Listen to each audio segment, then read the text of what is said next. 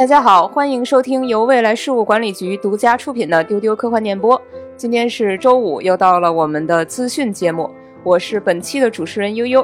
我现在身边坐着的是小静，大家好，我是小静，还有船长。大家好，我是船长。那么在资讯环节之前，照例分享一下我们最近都看了些什么好东西啊？结果我们对内容的时候，就发现三个人特别一致，异口同声的说出了同一个 IP 的名字。那就是近期非常火的冥王 Pluto。那先给大家介绍一下这个背景，它是改编自手冢治虫的名作《铁臂阿童木》的一个系列短片，叫《地上最强机器人》。呃，那么漫画家浦泽直树把它又重新的演绎了一遍。这个故事讲的就是机器人刑警盖吉特，他去调查几桩离奇的命案。这个受害者有的是机器人，有的是支持机器人权益的人类学者。他逐渐的发现，这个凶手的目的是要去抹杀世界上最厉害的七个机器人。那每一集就引出一个机器人的故事来。我现在只看了一集，嗯，就是现在的状态就是非常想回家看第二集。是哈，就其实刚开始看之前，我是有一点压力，因为它每一集都是一个小时起步。但是开始看之后，就是完全停不下来。因为它那个悬疑烘托的真的非常的到位，它这一集的故事密度真的太大了。是，嗯，我们三个都是看了一集，现在都处于欲罢不能的状态，就是看了一集就已经觉得特别好了，然后就一定要在今天的分享里面先给大家安利一下，因为就是就这一集的内容就有很多值得安利的点。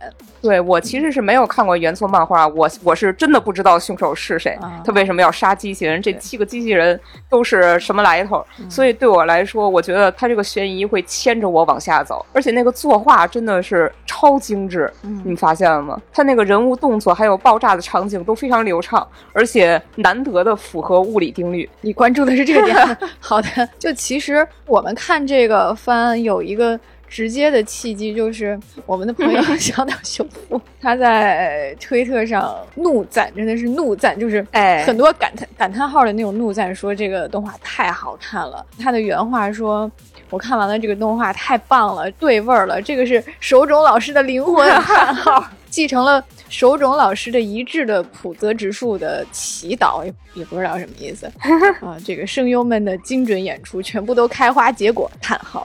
说这部作品跟只会战斗的机器人动画和英雄动画完全不同，这才是日本漫嘎，这才是动画，就是叹号。我特别能理解他的这种心情，就是这个才是日本的漫嘎的那种感觉。嗯，因为手冢治虫实际上是呃日漫之父嘛。嗯，他最开始引领出来的那种分镜、那种故事，它其实是呃非常深沉，是，然后有很高的艺术性的。但是这个漫画发展了这么多年，它也有很多不一样的这种分支。可能在有不同的、更多的漫画生产出来的这个过程之中呢，它就有很多良莠不齐的情况。所以小九夫可能也看到了很多没有办法符合他预期的一些漫画的作品。然后看到这个作品，就又回忆起来了自己小时候可能看手冢治虫的那种快乐、那种快感。对，刚才小静说手冢治虫他那种深沉的气质，我觉得这个是 Pluto 他给我带来的一种非常直观的感受。他整个拥有一种忧伤和美丽的哲思。他讲的是机器人和人的关系嘛，永远值得探讨的这么一个母题。我很喜欢里边一个就是比较古典的设定，就是 Pluto 他的这个机器人会模仿人类的行为，虽然他们不用吃东西，但是机器人之间自己谈话。他们互相邀请去做客的时候，他们会和人类一样，就是给客人倒茶呀、吃甜品，假装去享受这些东西。我其实一开始觉得没必要，因为你们才是更高级的那个嘛。但是这个剧情进展下去，你会发现，通过模仿人类这些机器人，他们获得了一些东西。他在路边看到了一只小蜗牛，他就学着人类的样子，把这个蜗牛拿起来放到绿化带里。这个时候，他由衷的为生命感到了触动。我愿称之为他拥有了灵魂。对我也很喜欢这个，嗯，就是模仿人类吃饭的这个很小的一个桥段，其实跟他的剧情没有关系，就只是一个小的很小的点。然后，但是他在对话里面不停的点这个点。两个机器人见面要装模作样的喝茶吃东西，然后程序会告诉他们食物是美味的，这个进食是一个人类的行为，但其实他们无法真正理解吃东西这件事情，包括。吃的东西就食物为什么好吃？他们这么做仅仅是为了融入人类社会，所以两个机器人他们可能会小声的抱怨说：“哎呀，是我们始终无法获得喝茶的乐趣呢。”然后呢，两个机器人也会约在餐厅见面，然后他们会点东西吃，然后主角还会称赞阿童木说：“哎，你蛋糕吃的真香，表扬他，你模仿的真 像呀。”然后你会觉得，就你们两个人不必如此吧？这谁不知道是机器人？但是就像刚才悠悠说的，阿童木给你的答案却是出乎意料的。他说：“我越是模仿，就好像越能 get 到一点，为什么食物是美好的事情。”刚刚悠悠讲到说机器人才是更高级的，这个我可能也不是很同意。嗯，而且手冢治虫肯定也不是这样想的。我觉得在手冢老师的心里，可能这所有的世界上拥有情感的生物，它都是平等的。当他描写到人类和机器人的时候，他其实是有一些更多的想法在的。就是你能看到这个剧情里边，机器人和人类是在一起生活的。然后机器人它为什么要模仿人类？其实它也是给了答案的。是的，机器人模仿人类是为了更加接近人类的情感，在这个过程之中，它能够获得人类的情感。但是我们作为人类这一方的话，我们又要把机器人放在我们的生活里，我们需要他们的帮助，我们需要借助他们的力量。但是呢，我们对它又有一定的戒心。这里面就有一个很妙的设定，就是他说八年前有一个机器人，他杀害了一个人类，他破坏了所谓的机器人三定律。那这个时候的这个信任度一旦去破坏掉的时候，人类就对机器人好像有了更多的戒心。但是你想想啊，人跟人之间，你是没有办法判断一个人会不会杀人的。嗯，你并不会因为一个人类是有可能杀人的，而对你周围的人类很有戒心。但是你对机器人，它毕竟是非我族类。然后其实更进一步的话，手冢治虫实际上就是借机器人来去让我们去更多的去想人类之间的这种隔阂。他其实是希望你去注意到你对不是你的这个种类的人类，你是平时是怎样去接触的？你会对他们是不是也有一些隔阂？是不是也有一些歧视？就比如说，可能包括性别或者是种族。或者是国别，它其实是有有一些非常深沉的想法在的。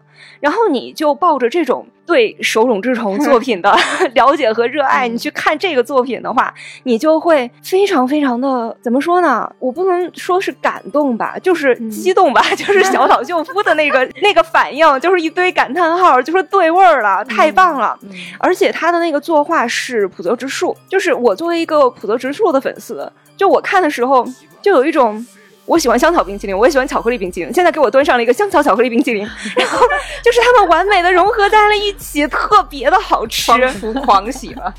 嗯，我看到很多人都有一样的反应，就是二零二三年我还能看到这样的作品，我真是太幸运了。我觉得总结一下，就是我觉得这是一部有良心的作品，就是我被这种良心打动了。具体来说，从哪里感受到了这种制作上的良心呢？就我作为一个工壳粉，或作为一个科幻迷来说，我觉得我在二零二三年看到了一个新的《银翼杀手》或者《攻壳机动队》。这样的感觉，哎，就是它是那种可能会被称作为本格日本科幻漫画的那种作品，就是它的工整紧凑，信息非常的密集，然后它是。以发生在人工智能普及时代的这么一个探案故事，然后它结合了一些社会、经济、政治、军事事件，它是以一个大的案子为主线，每一集一个小时，里面穿插了一些小故事。它的主角呢，其实。算是七个机器人吧，它是一个群像的故事。哦，对的。那每个机器人的故事其实是独立成章的，他们加起来串联起了这个大的主线，就是究竟是谁要杀害世界上七个最强大的机器人？那那个杀手他又有什么过去？我觉得二零二三年现在看这部作品还有一个意义，就在于我们其实是处在一个更加分裂、更加无法相互相信的一个时代。就是在整个的这个世界的范围内来看的话，我们并不是一个处在一个逐渐融合的过程之中，我们可能已经经历了那个过程。但是这个作品之中，你能够看到。手冢治虫，它一方面指出我刚才讲到的，就是人和他者的这样的一个关系，就是有很多东西是跟你不同的，但是它又描绘出了一种理解的可能性。经常听丁丢的人可能都知道，就是这一点，就是理解的可能性，相信理解的可能性，这一点是特别特别戳我的。第一集的这个故事里边，他就讲到说，一个机器人他想要去学钢琴，然后这个人类就说你是一个杀人的机器人，因为他是个战斗机器人嘛，说你是战斗的机器人，你不能够。去碰我的这个人类的这个艺术，但是他们不断的去碰撞沟通之后，最终他们达成了一种和解，人类和机器人产生了一种非常亲密的感情。这个人类开始去。教这个机器人学钢琴，然后最后它也有一个很动人的一个结局，就是我这里就不剧透了，就是希望大家去看，哪怕你只看第一集，你看到那个地方的话，我觉得很难不落泪。是第一集这故事非常的畅旺，它是一个特别完整的插在第一集中的一个插曲，然后我们看的时候都觉得，咦，就是这个 资源好像坏了，就是你好像突然打开了另一部电影，我我就在想是不是跳到第二集、第三集了，后来发现不是，它只是一个插曲，但是它的。完成度非常的好，特别的完整。它就是它，甚至可以拓展为一部电影或者一季的番剧，是这样的程度。嗯，我觉得就像一个科幻版的那个法国电影，无无法触碰，就是就是一个暴躁的老贵族跟他的管家两个人从吵架变成朋友，一个很优雅的故事。我觉得在现在这样一个好像要逐渐走向荒芜的这个世界上，我们重温《手冢治虫》带给我们的梦，实际上是非常非常有意义的。很多人就说现在的人没有梦了，内心很荒芜。但是我们去看这些《手冢治虫》造给我们的梦的话，你就会发现，只要内心有梦，生命就不会荒芜。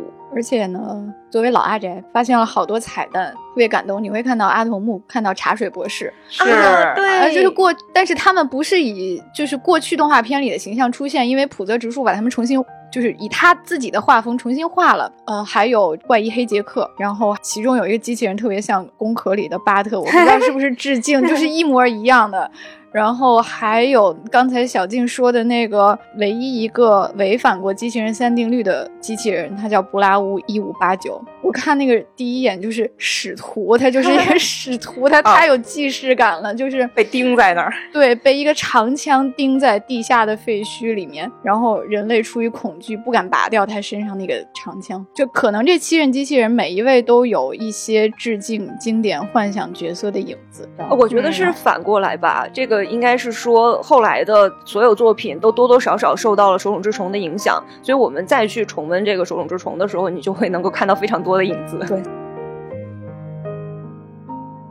那么接下来就进入我们的资讯分享环节了。首先，也是一个和手冢治虫有关的新闻，而且是一个考据党狂喜的事情，那就是手冢治虫作品的信息官网，它新增了简繁的中文版。这个官网真的是很全啊！目前它只是第一弹，它推出一百七十多部手冢治虫的漫画。还有一百多部动画的信息，还有角色信息等等。官方说他们后续还会继续的努力，争取能够补全手冢老师所有作品的中文信息。你看这个官网，你就能够真实的感受到手冢治虫就是个天才。嗯，而且是个工作狂，对，是一个勤奋的天才。哎，你就看有一些创作者，他虽然是个天才，他虽然创作的故事非常吸引人，但他几十年都写不完一部小说。但是手冢治虫在他并不算长的一生中，创作了这么多的漫画、动画，而且他们的题材，他们所关注的这个人类社会的这个点都是不一样的，就是非常厉害。对，我们是可以看到这个网站上，它有一个漫画年表的页面，它是按照时间顺序把手冢治虫的所有作品都进行了一个排列，所以你可以呃以一种时间轴的形式，你去看手冢治虫，它是在哪个地方去绘画了哪一部作品，这个作品的名称还有它的内容。我觉得这个。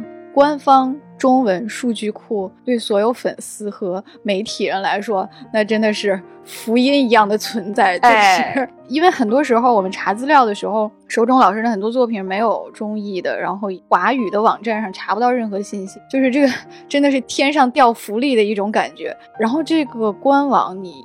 点开进去，我觉得光是看一看就是一种享受。它有许多高清大图，没有水印，不是糊的。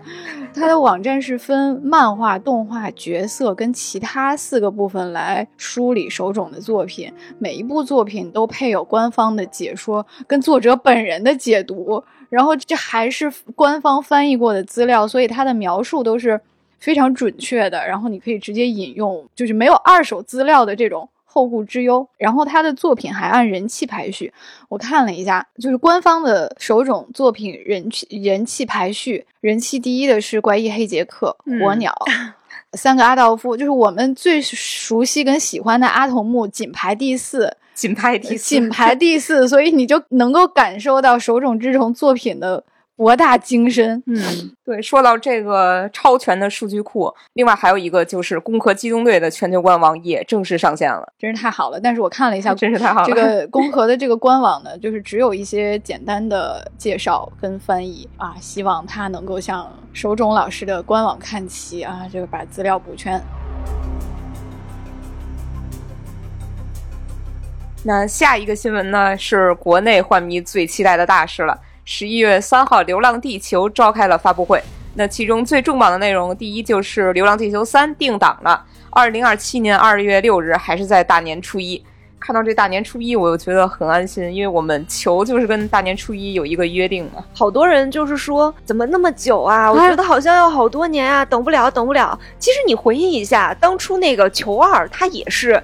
二零一九年球衣播完了以后，直接就一个只有一个海报的一个预告片儿，然后说我们要二零二三年大年初一上映。那个时候我们觉得好像也挺遥远的，但是今年看了也觉得好像还好啊，不知不觉就到了，并且还放出了《流浪地球三》的首支预告，这个信息量也是巨大。年迈的周哲直他在黑暗当中和 Moss 在对峙，疑似他是在一个平行宇宙或者是一个数字沙盘当中在模拟过去和未来的历史，并且还有这个身着外骨骼硝烟。当中的涂风雨，这些预告的素材应该就是来自球二那传说当中的长达八十分钟的未放出的内容。我觉得从这个预告片看的话，感觉这个故事的走向好像是跟《流浪地球二》上映之后大家猜测的那个走向是差不多的啊啊，会是一个人类和 AI 的一个对决，看起来是这个样子的。对，现在看来，这个《流浪地球》一二三就是一个工整的三明治的结构。嗯，就按时间线顺序来说呢，故事发生的顺序是二一三，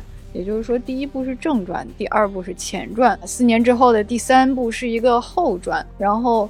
也不能算后传吧，反正是第一部之后发生的事情。武状也说，这个第三部的时间发生在人类还是没有飞出太阳系的时候。然后我个人比较期待的是看到前两部的主演在第三部有一个大会合。然后我在预告片中看到很多已经挂掉的演员 又回来了，我很期待。我不知道是以怎么样的一个形式复活或者重生，还是就闪回，应该就是 Moss 算出来的吧。嗯，然后呢，这一大波演员中最引人关注的可能就是马照老师。我看很多人因为马照只出现了一秒，很多人就拿着这一秒的截图就开始就给他加 曝光，然后调亮，就开始分析他这个画面里有什么信息。好像是一个马照生前也不知道是生前还是模拟出来的一个，他好像坐在自己家的房间里面，挺孤独的。就是孤寡老年人啊，就下班回家了，就是看电脑这么一个场景。然后很多人就开始分析说，哎，他这个他是屋里的陈设是怎么样的？他这个灯后面的那个那个画上面就是画了什么内容？然后很多人就这个扒出了说，马老师房间里的画有什么含义？说他哎，他身后那个水池子里那个碗里是不是盛了薯条呀？我看那个发布会的那个图片上有一个就是大家的合影，就大家在比心嘛。然后我就看宁理在旁边挠头。就说我说 我说宁老师是在干嘛呀？然后他们就说他们是在他是在脸颊比心。我说哎呀，真的是老艺术家太不容易了。所以现在《流浪地球》这个系列它后续的走向到底会是什么样呢？我们也只能是追在官方后边，跟着这个一堆一堆的物料去猜测。可以想象，这种分析和猜测还得持续四年，这四年会是幸福的四年。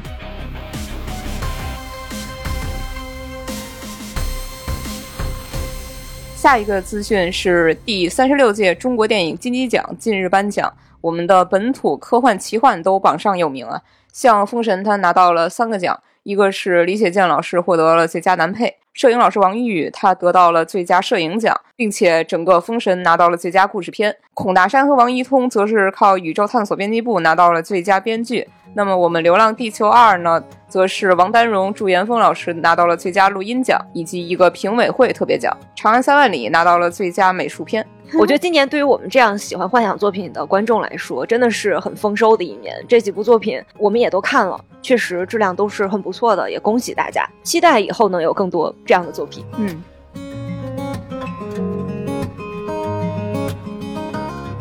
接下来是两个和游戏有关的新闻。首先是原子朋克游戏《无敌号》，前两天已经正式发售了，它是支持中文。这个游戏它从一开始立项的时候我就一直在关心，因为它改编自莱姆的同名小说。并且它的制作方是前 CDPR 的制作人，他组建了一个新开发商制作的首款游戏。莱姆的《无敌号》这个故事还是挺著名的。它大致是说，人类展开了一个大规模的星际殖民，他来到了一颗机械的星球，他发现这里诞生了一种独特的无生命体进化，就是从前被外星人遗留在这里的机器人，他们经过了数百万年的进化，集结成了一种机械云。这个云能摧毁智慧生物的心智，但它们其实是一种无思想的、也非生命的自我组织。但是人类吧，他就以一种独有的自大，他认为这个是针对人类来的，是敌人。所以就开始了一种毫无意义的战斗。莱姆的这个作品，我觉得不管是他是改游戏还是改影视，我都很关注他的这个美学的风格。对，最近正在热播的《拾荒者统治》，很多人就会觉得他跟莱姆的《无敌号》有一种非常类似的感觉，但是我觉得《无敌号》还是有它更加独特的一个气质在的。对，《无敌号》的这个主要还是一种就是以机械为主嘛，它是一种。巨大、沉默、绝对客观、不可理解。但是像 HBO 的这个动画，它就会更加倾向于去描绘这个勃勃生机的星球上的一些奇观。不过他们都是之所以都说像莱姆，就是因为他的那个去人类中心主义嘛。所以说，喜欢莱姆的朋友可以尝试去玩玩看这个游戏。另一个游戏新闻啊，让人心情非常复杂。任天堂和索尼将联合制作《塞尔达传说》真人版电影，《移动迷宫》的导演韦斯鲍尔执导。编剧是《侏罗纪世界》的编剧德里克·康纳利，呃，那制片人呢就是宫本茂，还有《蜘蛛侠：平行宇宙》系列的制片人来担任。我心情不复杂，我就是高兴 我真的很复杂，我就是非常非常的高兴，非常非常的期待。尽管理智告诉我说，我应该理智的去看待这个问题，这个真人的。塞尔达电影很可能又是一个灾难，但是当我看到任天堂说他将会在这个电影的制作费中承担百分之五十以上的费用，并且将深度参与这个电影的制作的时候，哦，我就就觉得啊，任天堂要拍电影了，任天堂会拍一个什么样的塞尔达给我呀？我真的是高兴死了，赶紧拍，赶紧拍。是这啊，就是我的考量是我喜欢玩游戏，一个主要的原因是在游戏里我是真正以第一视角去参与的。我是借助游戏去获得很多现实中我无从获得的生命体验，这其实也是为什么林克的人设是他不说话，因为他要留白，就是把林克的心理活动、他的态度啊、情绪啊，让玩家去填补。那个真正的主角是我呀。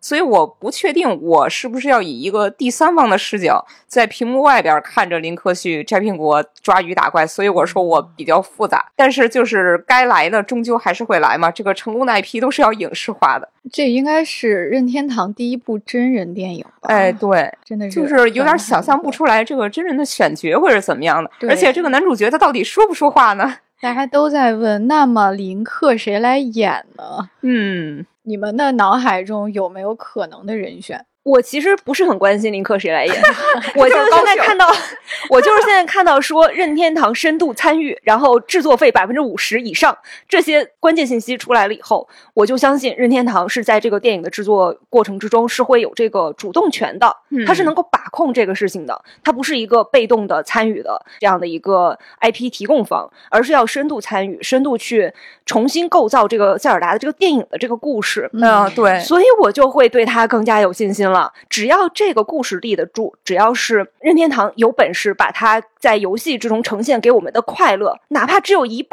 呈现在这个电影里，他都妥了，就不需要知道谁演，谁演都能成啊！对我猜测，其实也是，他可能不会按照某一个系列去拍，他就是跟超级马里奥那个电影似的，他拍一个勇者去冒险救公主的原创故事，中间会揉很多我们这个游戏的元素。就是因为塞尔达的故事太简单，所以我现在就是特别期待。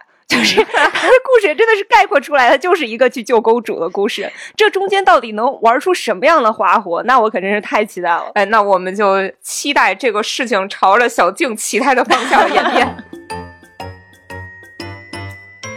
接下来是一个硬广，因为明天呢就是双十一了。我们发现其实很多丢丢的听众朋友不知道，未来局其实出品过非常多的科幻图书跟玩具。嗯，啊，所以接下来就要介绍一下，你可以趁机把这些商品加入你明天的购物车。啊，其实你今天晚上就可以开始抢了。那首先呢，就是未来局旗下的玩具厂牌宇宙抽屉。可能去过展会玩具展的朋友，在线下见过我们。现在呢，已经出品了很多个玩具的 IP，有仓鼠克拉克、王登登与斑布布。拉露娜奇想、外星小绿人、苏苏福特等等这些 IP，那你在淘宝的星之所在科幻书店就可以买到其中的外星小绿人，还有烧火工的徽章盲盒这两个系列。然后仓鼠克拉克和王登登班布布现在是有盲盒的产品，那你在淘宝搜索他们的名字就可以看到在各大的玩具官方店有售了，请大家认准正版，因为。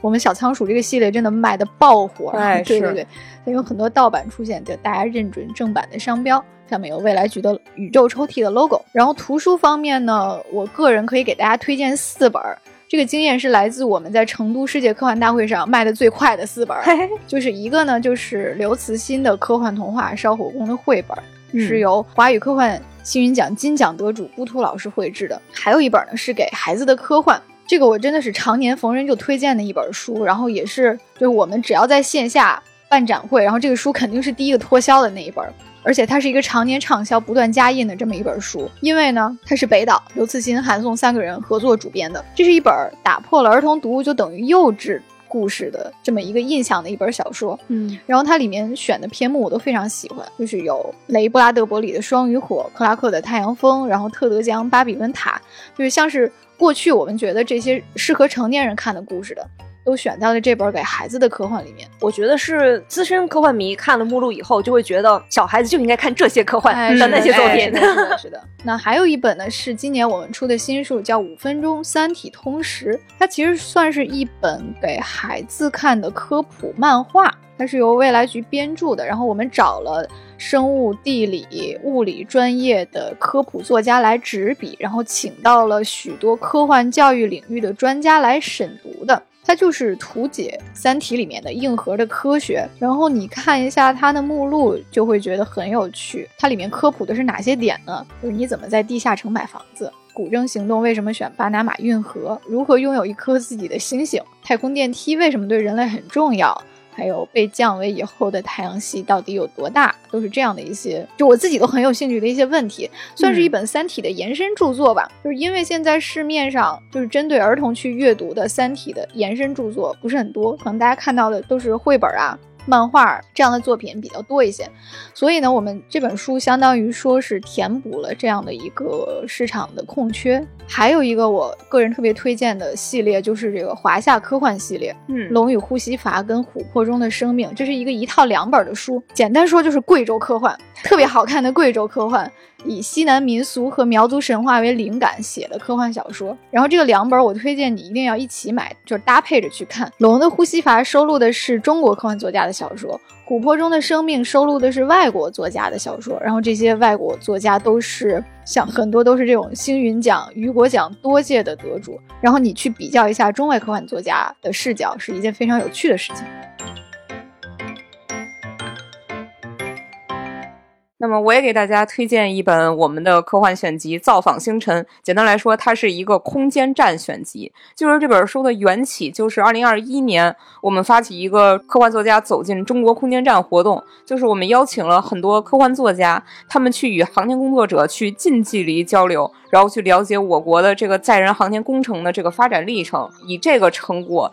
有共有十一篇小说去收录进去，他们写的都是飞往太空的中国故事。这里边有今年获得雨果奖提名的江波老师的《命悬一线》那篇小说，我非常推荐。因为它是一个有动作片气质的一个硬核的科幻，还有赵磊、杨平、周温这些非常熟悉的作者。《造访星辰》这本书是我们带着这些科幻作家一起造访了中国科学院空间应用工程与技术中心。当时这个空间站还在建设的过程中，核心舱都还没有发射上去。作家们就是近距离的去参观了这个核心舱的一比一的模型，跟航天科学家进行了深度的交流。然后在这个之后。他们拿着这些从这个整个的参观活动中获得的灵感，各自创作出来了一些非常优秀的小说。这本选集就是收录了这样的一些作品。嗯，好，我再重复一下刚才的名字，便于大家在网上搜索购买。那如果你想买玩具，你可以搜索“宇宙抽屉”，或者直接去星之所在科幻书店搜索“外星小绿人”、“烧火工”、“徽章盲盒”，也可以在淘宝上搜索“仓鼠克拉克”，哎，就是阿瑟克拉克的那个克拉克。还有王登登与班布布就可以买到未来局的玩具了。那图书的话，可以在各大图书电商平台搜索《烧火工》，给孩子的科幻、《龙的呼吸法》、《琥珀中的生命》，还有刚才我们推荐的《造访星辰》就可以买到了。接下来我们来看看听众朋友们的留言。上一期我们跟大家聊了《一人之下》这个 IP，嗯，在喜马拉雅上，Wendy 说小浪花小静倾情推荐老易最强助教塔可才艺表演。愿称本期为最强安利期。我其实是被这一期给安利入坑了。我也是的，我也是。我觉得你们介绍的特别好，而且你们就是配合的非常好，就有人讲解，还有人念台词，我就 还有人才艺表演。对对对对对。如果还没有听这期节目的朋友的话，可以去听一下这期节目，你将能够收获到一个多才多艺的新主播。小宇宙上偏偏偏说。我真的哭死！今天早上刚想留言，请丢丢聊一聊这部剧，晚上就看到更新了。糟糕的一天突然不这么糟糕了，好开心呀！谢谢你，我看到你的留言，我也非常的开心。对，就是感觉咱们在这个默契啊，就达成了一些小小的共振。对，这可能就是主播和丢友之间的一些默契。我们隔空击掌。嗯，看到狂风中的定音鼓说，最近打算补番，有八百多话可以慢慢看，好久开心。你现在描述的就是我跟船长的状态，我们俩在这个坑里边，哎，开始快乐的游泳。啊，年末科幻双响炮这个资讯节目，这期资讯中我们也安利了冥王。就是啊，真的好看。然后喜马拉雅上的自制熊说，《铁臂阿童木》也是我的科幻入坑作，很多故事都很震撼，至今印象深刻。未来就应该做一个阿童木专题呀！没想到四十多年了还能看到新作。好的，我们会考虑一下安排。同样是这期。喜马上，X 右心人 N 说，《拾荒者统治》看到第五集了，突然想到，如果是韦斯安德森来拍，会是什么样的一个情况？感觉画面会更加震撼。好，你的这个提议，我真的是完全无法想象。曲一峰说：“一直非常喜欢浦泽直树，犹记得当初怪物和二十一世纪少年给我带来的深度思考。他不愧被誉为手冢治虫继承者。今年的冥王动画终于也出了，这就去看另外两部作品也加入片单了。话说每次听完丢丢待看作品列表都会变长不少。其实我们主播自己也是这样，就是 你给我安利，我给你安利，然后安利无穷尽。”我们就是特别喜欢吃安利和卖安利。在小宇宙上，新世纪红色废宅战士说，居然没有 cos 的视频和照片，丢丢坏，对不起哈，我们我们都很爱，好可爱啊！在小宇宙上拒绝凑合魔法班素食烹饪推荐这一期，夏尔 K L 说，我马上就跑去下单了，包装和产品都长在我的点上，还把这档节目发给了包萨客服，太好玩了！天哪，客服不知道会不会听这个节目，万万没有想到的操作。我真的看见那个听众群里有朋友还发了那个淘宝的买家秀截图，说我听了丢丢科幻的电波推荐来买的这个。好家伙，我太好笑了！非常感谢大家。嗯，此处等一个广告啊，包萨可以跟我们联系。还有电子榨菜推荐，用这些剧当背景音，我的生活好热闹。这一期银色焰火说，个人推荐一部对标《神秘博士》的美剧《星际之门》。哦。我万万没有想到，二零二三年还能看到有人在推荐《星际之门》，我好感动。这个确实也是一个非常老而且相对冷门的片儿吧，可以说是就是科幻冷圈御三家，在《星际之门》面前可以算都很热了。但是《星际之门》确实是一个有历史、有内涵的片子，也推荐大家去看。